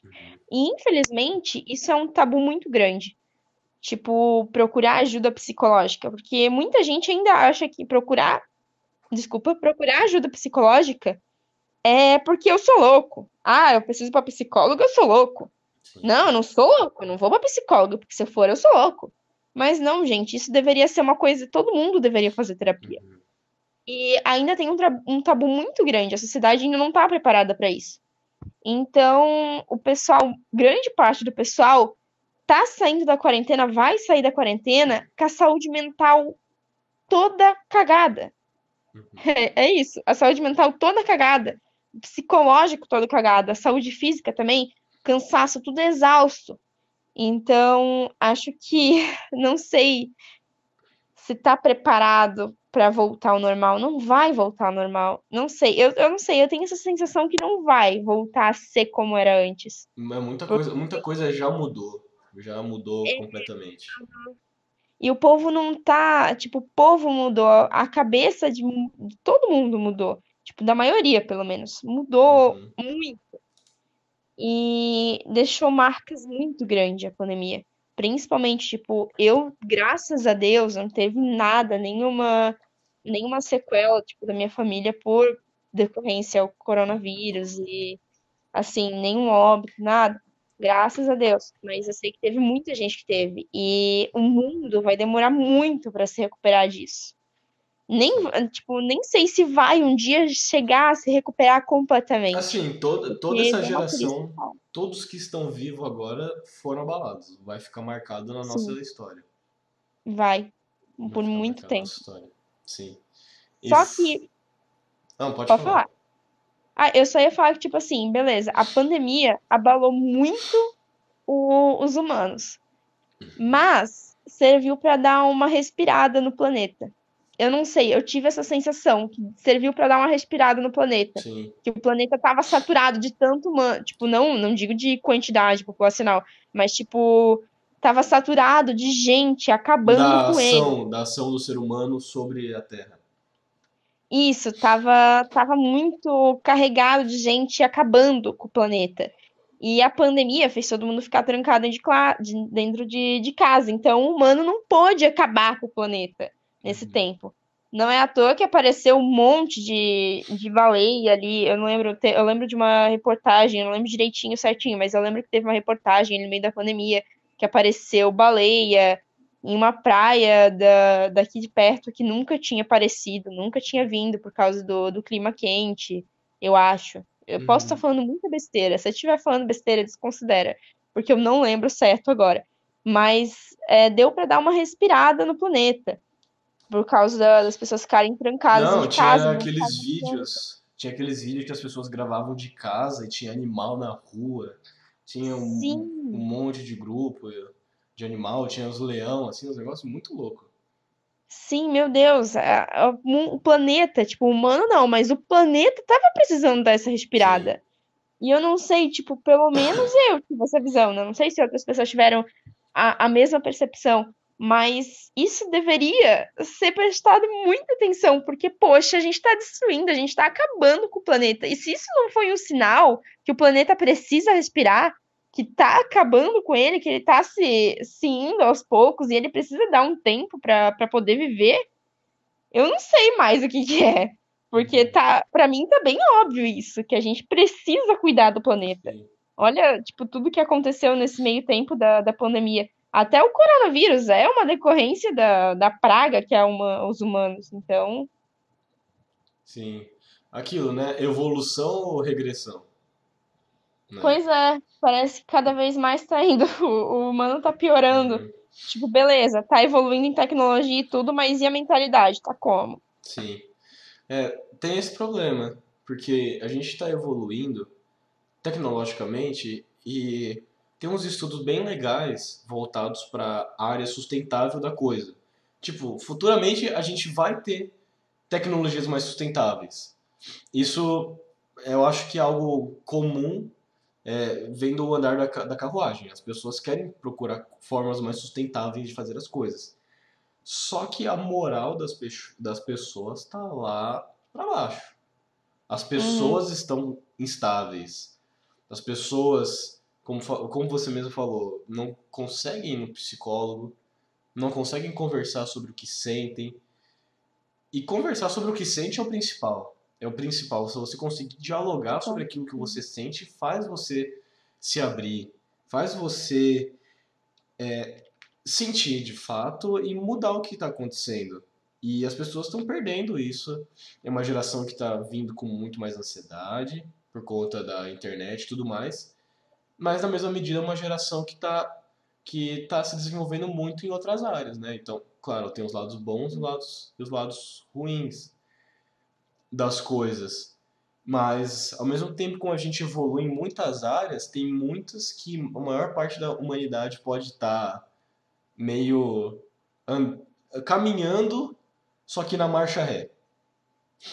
É. E é só olhar a internet também, tem um, um belo exemplo. O cancelamento, tipo, tudo, Sim. como tá tóxica a internet Sim. hoje em dia. E a minha namorada, ela, a, a Gabriela, também teve um episódio de quarentena existencial aqui, olha que legal. Maravilhosa. ela me contou que agora está sendo estudado um novo campo da sociologia, é, dos estudos sociais. Vou colocar estudos sociais para eu não estar tá falando tanta merda, tá? Porque ela se entende mais e eu só tô repassando o que ela me falou, né? Tá surgindo um novo campo dos estudos sociais voltado diretamente para a internet voltado para as pessoas enquanto seres virtuais, sabe? De você, como você é quando você está na internet. Tá surgindo um campo de estudos da humanidade só na internet. E isso é muito louco. É, precisa, né? Porque tá uma loucura. Uhum. Tá, tem cada, tem cada pessoa que comenta cada coisa que Jesus Cristo. Que aí você pensa, ah. onde é que tá o cérebro dessa pessoa? Não, eu nem, nem sei, tipo, noção. Cadê a noção? Sim. Cadê a empatia também? Porque já não basta matar alguém pela internet, ainda continuam sendo um bando de gente egoísta, ignorante com os outros. Uhum. Eu tenho preguiça, eu tenho preguiça dessa gente, eu tenho preguiça de post de, de fofoca da internet. E é por isso que eu, eu não uso o Twitter. Não, eu tenho, mas eu nunca entro. Eu nem sei mexer. Eu me sinto uma velhinha no Twitter, eu não sei mexer no Twitter. Uhum. Então eu nem uso. Nem eu, eu prefiro não usar justamente por causa desse negócio da toxicidade. A maioria das pessoas utiliza, não vai em psicólogo e utiliza o Twitter como forma de depositar todos os seus podres ali. Né? E espalhar ódio gratuito. Exatamente. Mas agora, deu para perceber muito o seu posicionamento em relação à quarentena. Então eu vou fazer uma pergunta que pode ser complicado para você. Ô Jesus, não vai me fazer ser cancelado antes mesmo de ser famoso, Uriel. você, ó, dependendo da sua escolha, você vai ou não vai ser cancelada. Oh, Deus. Se você tivesse Cancelamento vem. Se você tivesse a opção de voltar no tempo e acabar com o Covid, mas viver a sua vida sem os aprendizados e vivências que teve na quarentena, você voltaria? Desculpa, gente, mas não. Eu não voltaria. Eu sei que é muito egoísmo por causa de, de tanto de coisas que ocorreram durante a pandemia, mas eu acho que não só para mim, mas para muita gente, é, a pandemia serviu para refletir, para refletir sobre muita coisa. Uhum. E também sobre que nem eu falei, o mundo dá uma respirada. Então, teve consequências negativas muito ruins, mas teve muito aprendizado também. Tipo, acho que não só para mim, eu, eu, pelo menos acho que muitas pessoas aprenderam muita coisa com isso também. E eu espero, né, que não tenha sido em vão, que tenham aprendido a ter um pouco mais de amor também, por mais que tenham sido tenha sido muito abalado psicologicamente, é, também teve muitas meu Deus, eu, eu me perdi, calma aí, eu me perdi no meu raciocínio. tipo, teve o abalo psicológico para muita gente, mas também teve a reconexão familiar para muitos também. Sim. Tipo, de estar tá com pessoas, estar tá dentro de casa, ter um convívio familiar dentro de casa que não tinham há muito tempo. Assim, teve muitos prós e muito, muitos contras. Sim. E eu não imagino se eu não tivesse. Não tivesse acontecido a pandemia, eu não imagino onde eu estaria. Tipo, sei lá, será que eu estaria fazendo medicina infeliz pra caramba?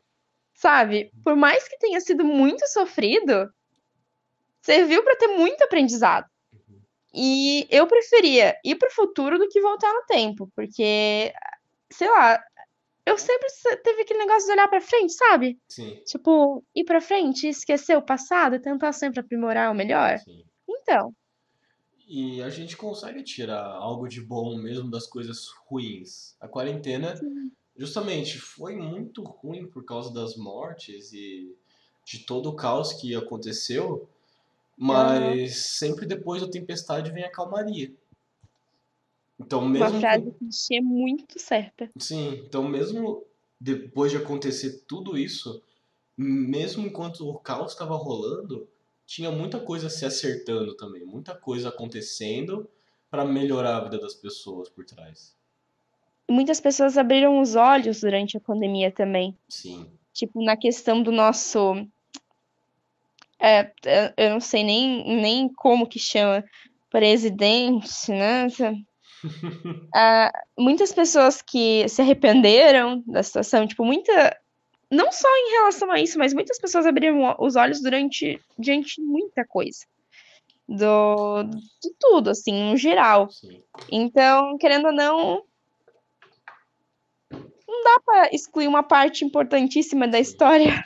Não, e também serviu para as pessoas delimitarem mais o que o que elas sentem, é, o que elas sabem que elas precisam melhorar, as posições Aham. delas e também um pouco mais de consciência política para algumas pessoas, né?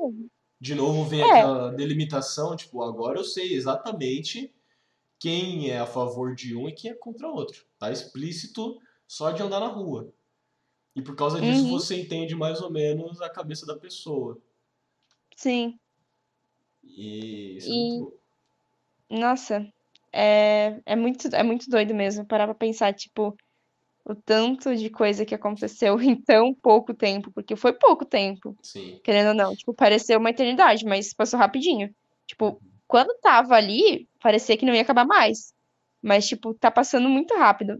E foi um curto período de tempo. Comparado às outras doenças que tiveram antigamente, o tanto que isso abalou foi. É, é muito errado falar isso, mas, tipo, foi fichinha comparado às outras, o que Mas, teve antes, por causa do avanço tecnológico e tudo. Mas é que também as outras doenças que vieram lá atrás, essas doenças que houve um extermínio em massa da população, também levou muita gente. Só que a população era menor, Uhum, relativamente menor. exatamente. Mas e aí? A quarentena foi boa pra você? Pra você, Larissa, foi boa? Assim, pra. Putz, pior que foi. Pior que foi.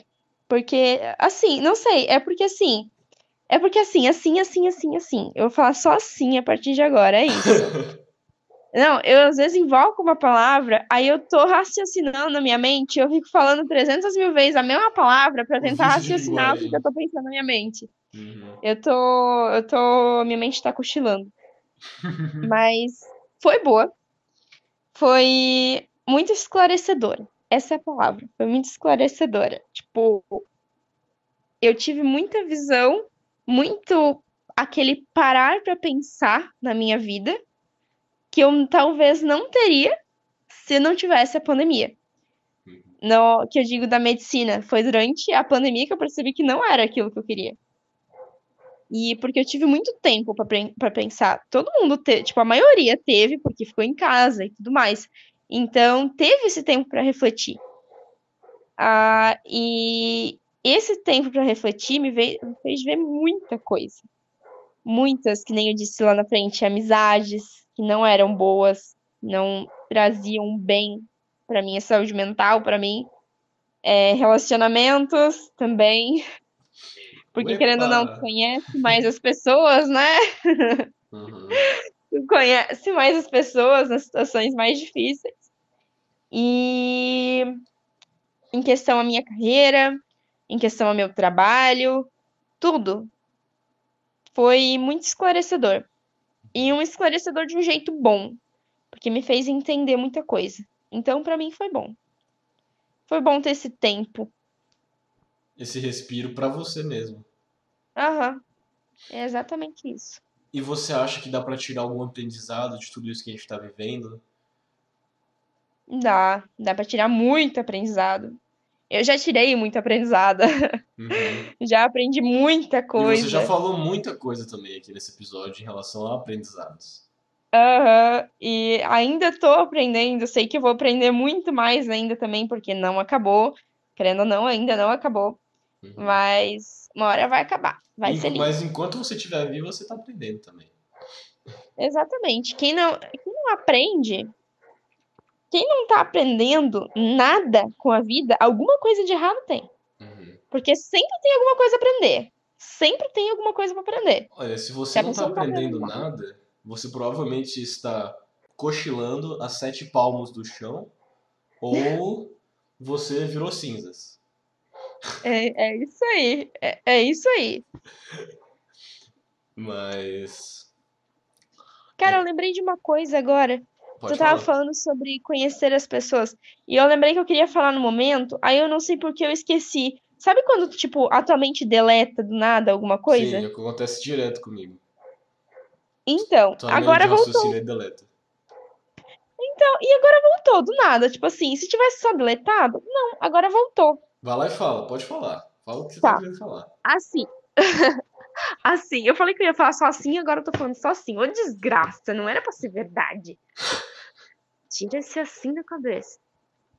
Vamos lá. Ah, que tu falou ali sobre conhecer as pessoas, sobre mudar o seu pensamento. Lembra que a gente tava conversando ali sobre presidência e tudo mais? Uhum. a mudar os pensamentos e tal, tal, tal. Teve uma vez que a gente teve uma, uma conversa durante a pandemia ali no Google Meet com a minha professora. E eu lembro que eu falei isso. E eu continuo com essa, essa mesma visão. Tipo, a gente tava falando sobre a pessoa aprender. Tipo, era sobre racismo, na verdade, naquela, naquele momento. Eu acho que era sobre racismo ou homofobia. Alguma coisa assim, algum desses, desses problemas grandes sociais, sociais. Sim. E aí, a, eu lembro que eu falei uma coisa assim, que era a pessoa, a partir do momento que ela, tipo, se a pessoa não tem o conhecimento do que que ela tá fazendo errado, se ela não sabe, ninguém falou pra ela, ela não viu em nenhum lugar, tipo, não aprendeu que aquilo é errado, que aquilo é ruim, tipo, ainda tem uma solução, sabe? Mas a partir do momento que uma pessoa, tal pessoa, não importa quem seja, tem acesso à informação, tem acesso ao conhecimento e sabe que aquilo que ela tá fazendo é errado, aí já se torna ignorância. Tipo, quando você vê que tá tudo uma merda, que nada convém, que nada tá certo, tipo, e você continua insistindo naquilo, que aquilo é maravilhoso, você não vê, tipo, vê o problema, mas decide ignorá-lo. É como, aí se é tivesse, é ignorância. como se tivesse vendado, né? Isso. É exatamente isso. Tipo, quando tu abre os olhos, tipo, ah, tô vendado, abri os olhos, eu vi o mundo lá fora, mas decido continuar vendado. O mito da Aí é caverna é, o mito da caverna de Platão. É exatamente isso. A pessoa volta pra dentro da caverna. Em lugar de não sair quero dela. mais, não quero mais. Eu já vi, não gostei do que eu vi, vou voltar. Exatamente. E é, é exatamente aquilo lá de, bom, se você comete algo sem saber das consequências, você tem um, você tem um pouco de, é, você passa um pouco despercebido, tipo, beleza, tu fez merda, Tem uma chance tu ainda. tem um, é, tu não sabia que era merda. Max Weber pode intervir. Mas a partir do momento em que você faz algo e sabe que tá errado, é burrice. Né? Tu É. tem um- quando você tem um conhecimento e não utiliza ele, é burrice. Exatamente. A gente tava falando, agora que eu lembrei, acho que a gente tava falando sobre homofobia. Tipo, o pessoal mais antigo, sabe? Ser, é, ser ignorante da, da forma de não querer ver o problema e não ter acesso à informação. A gente discutiu sobre essas duas, esses dois pontos. Aí, tipo, uma pessoa. A, a gente, eu não lembro o que, que era o assunto, eu sei que ressaltaram que uma pessoa leiga também é culpada. Aí eu falei, é uma pessoa que não entendia da situação. Aí eu ressaltei esse ponto. Calma aí. Se a pessoa não tem acesso à informação, é uma coisa. Se a pessoa não sabe que, que, o que ela está fazendo errado, ninguém explicou, ninguém foi falado nada. Tipo assim, ela, uma pessoa mais antiga, ela viveu naquela sociedade de que, ah, é, ser gay era errado por causa da igreja católica e blá, blá, blá. E ela viveu naquela sociedade, ela viveu naquele tempo onde isso era regra. Então, para ela, o conhecimento que ela vai ter, tipo, o, a base que ela vai ter é daquela época. É, se, Se ela não foi que... apresentada, trazida para a sociedade atual. Sim, E aí, tipo, tem, a- tem essas duas coisas que se diferem. Tipo, se a pessoa não sabe, é uma coisa. Tá errado? Tá. Mas ela precisa ser ensinada. Tipo assim, tem, tem uma salvação. Não é uma salvação, mas, tipo, não é dar um desconto, porque tem que tá errada, mas dá pra.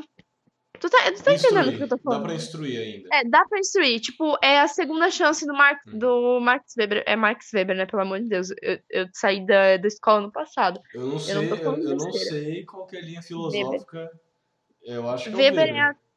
É, eu acho que é Weber, que tem Uhum. sempre aquele negócio de dar a segunda chance, porque Karl Marx é o radical que explodiria tudo, Emily Durkheim é o meio termo e Weber é o da segunda chance, que sempre Uhum. tem uma segunda chance.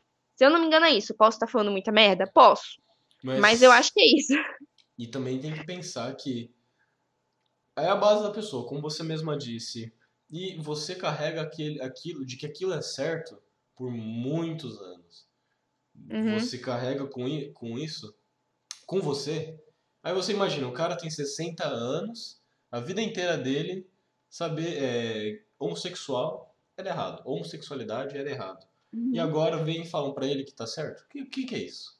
Que, que, que é, É, isso? ele vai tá ficar confuso. Uhum. Tipo, e não é, não é só simplesmente assim, não dá pra só julgar aquela pessoa, não. É um tipo processo. assim, ai meu Deus do céu, cancelar, vamos cancelar ele total. Não, tem que explicar pra ele. Sim, Porque ele veio de uma sociedade que isso era, era errado. sim. O que é terrível, mas era errado lá atrás, infelizmente. Uhum. Então, tipo, tem que ter um processo de explicação. Não dá pra simplesmente ser ignorante com essa pessoa que não chegou, não teve acesso ao conhecimento ainda. Exatamente. E É as isso. pessoas hoje, elas não têm mais paciência pra explicar. Que nem na internet, tá tóxica. Tipo, ah, eu posso não saber de uma coisa. Eu tenho o direito de não saber de tudo. E eu Uhum. posso falar alguma coisa errada. Só que a partir do momento que alguém me explica, alguém me dá a informação, e eu quero continuar sendo errado, tipo, meio que às vezes pode acontecer inconsciente, mas tipo assim, eu quero continuar sendo errado. A pessoa me falou, eu não fui atrás pra pesquisar, não repensei os meus pensamentos. Aí sim é errado. Agora, uma pessoa pode falar alguma coisa sem querer. Tipo, ah, talvez fale alguma coisa que não tenha consciência de que aquilo seja errado. Porque pra ela, na, na rotina, tipo, na, na base que ela teve, era certo e era isso e tá tudo bem pra ela. Mas não é certo pra sociedade de hoje em dia. Então tem que ser explicado, não dá pra simplesmente ser ignorante com essa pessoa, porque daí só vai estar ficando igu- só vai estar se igualando essa pessoa, não vai estar Exatamente. agregando conhecimento. Uhum. Exatamente. E, e agora todo mundo, quer dizer, não vou generalizar, mas a maior parte da população tem acesso à internet. E por ter acesso à Sim. internet, você consegue saber melhor das coisas que antes você não sabia. Você consegue ter É, informação mas- do outro lado do mundo, mas tem que saber filtrar. É, porque não é. Você consegue ter tanta informação boa quanto má. Uhum. Então tem. É complicado. Então tem que ter paciência dobrada, mas quer dizer que essas pessoas atualmente têm formas de compreender algo que no passado delas fazia sentido, mas hoje já não faz mais para os nossos tempos atuais. Exatamente. E é assim que a gente encerra o episódio de hoje. Muito obrigado, Lari, pela participação.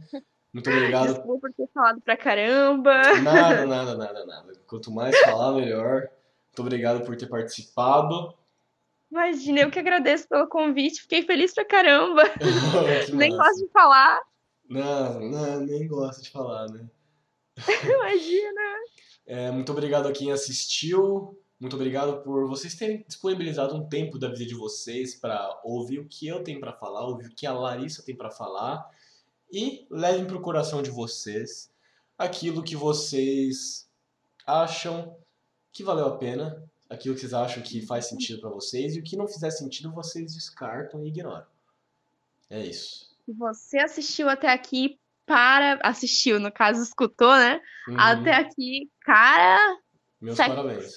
Incrível. Parabéns. Você Parabéns, é te admiro muito. Parabéns. Te admiro muito. E o que você tem, tem a dizer pra gente encerrar esse episódio? É, putz, eu sou péssima em frase motivacional. Ou eu, faço, eu falo uma frase super clichê, ou eu fico tipo. Sabe aquele meme? Uhum. É, tranquila como um vulcão, suave como um vulcão. Se Uhum. joga no vulcão. Não. É isso aí. É isso aí, gente. É isso aí, gente. Quer divulgar alguma rede Não se social? jogue no vulcão. Não se jogue no Se algum dia você tiver a oportunidade de ver um vulcão na sua frente, não se jogue. É- Não se jogue. e Essa é a minha frase mensagem- motivacional. E essa mensagem final da Larissa. Tem alguma rede social para divulgar? Ah, posso divulgar a minha? Pode, pode, pode. Pois então, quem estiver assistindo, gostar de mim, me siga lá no Instagram, Lari Underline Pedrini. Eu juro que às vezes eu tento postar isso. Muitas vezes não posto, mas eu tento. Lari com Y, É. tá, gente? Isso aí, pelo amor de Deus, Lari com Y. Meu nome é com Y. Meus pais quiseram dificultar, mas me tornaram única. É isso aí. É isso aí, gente. Mas.